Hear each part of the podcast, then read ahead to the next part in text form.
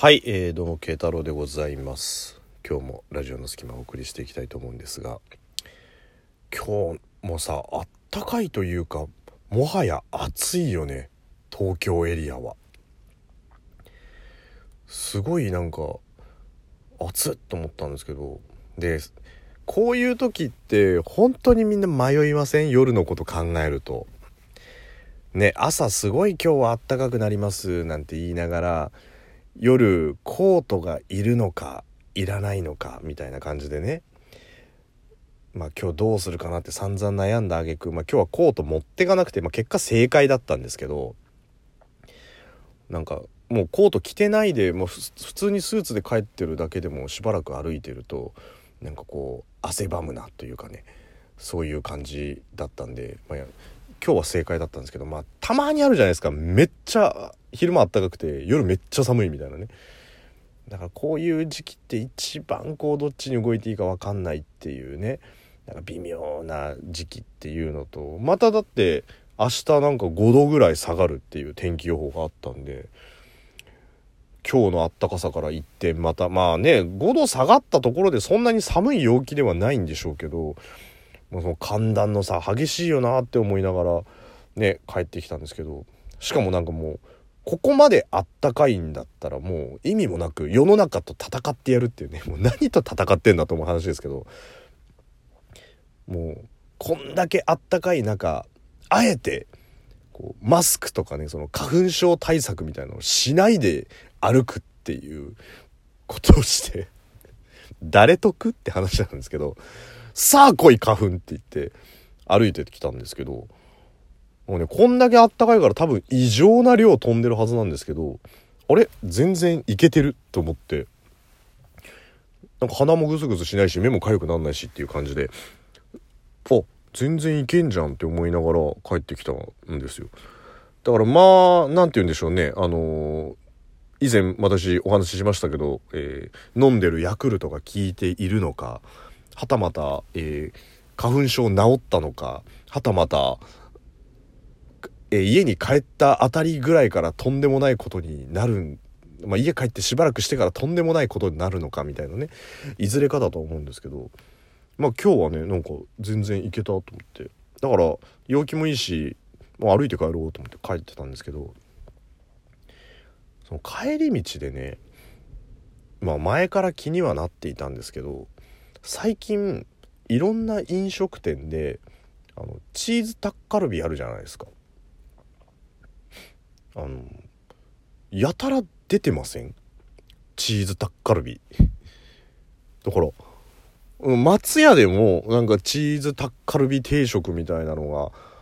あって、まあ、今もあんのかな？あのあれなんですけどで他のなんかこうファミレスみたいなところでもチーズタッカルビありますよみたいな感じで出てたりとかなんか定食屋っぽい感じのところもチーズタッカルビみたいな感じでなんか世の中がチーズタッカルビチーズタッカルビって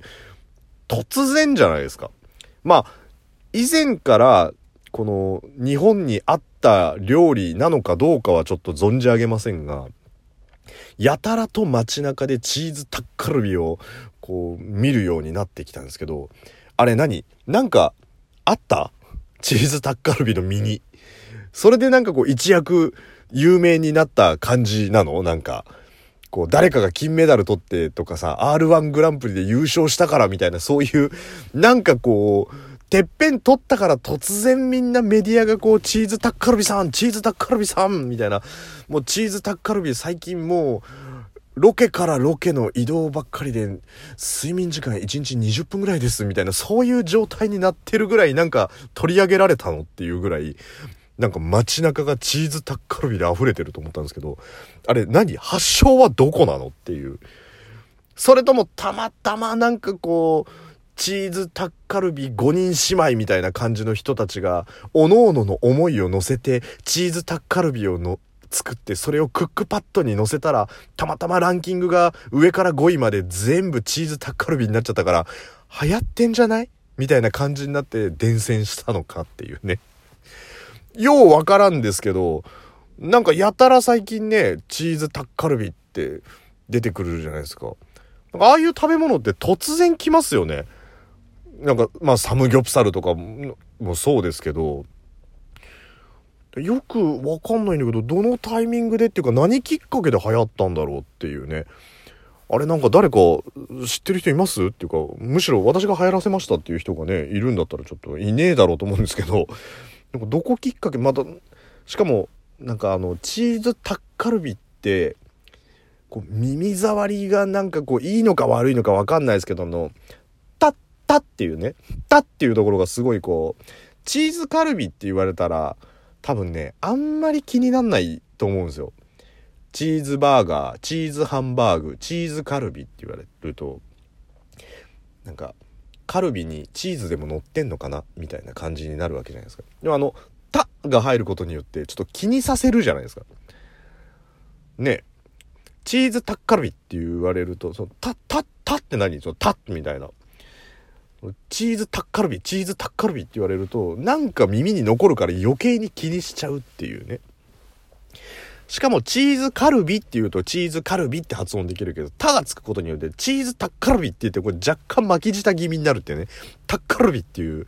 僕だけ？僕だけ？そんなことない？わかんないけど、でもチーズタッカルビみたいな感じのね。一体今この放送で何回チーズタッカルビって言ったかわかんないですけど、こんだけチーズタッカルビって叫んどいた挙句に、えー、僕はまだ食べたことないんですけどね。はい。なんでなんかやたらね、定食屋とかそういうところで見るなと思って、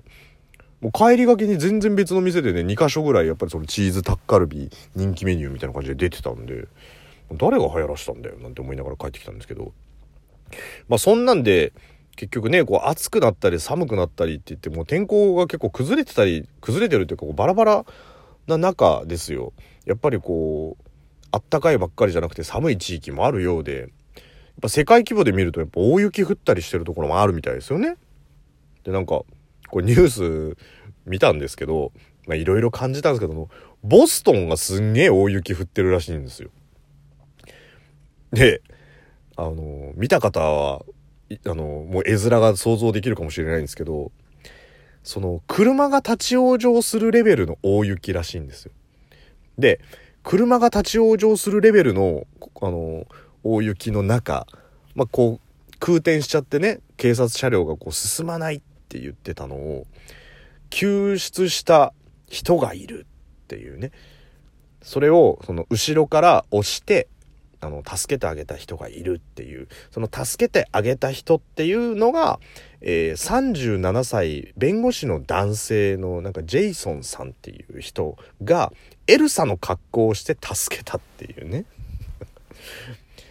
いろいろ突っ込みたいんですけどいろいろ突っ込みたい。まず、えー、ジャブ気味だとオラフはどうしたっていうところからね。うん。いやあの、みたいなそういうね、確かそんな声だったでしょあれ。とっさでやるなよって話ですけど。ぎゅーっと抱きしめて、みたいな感じの。オラフはどうした？まあ、それジャブ。次に、なぜエルサの格好をしたっていうね。エルサの格好をして、上にダウンジャケットとか着てるわけじゃないんですよ。ガチエルサの格好をしてるんですよ。で、あの、エルサの髪の色の、あの、ウィッグもかぶって。だから、まあそういう何て言うんでしょうねコスチュームを着るのがもしかしたら好きな方だったのかもしれないですけどなんかねで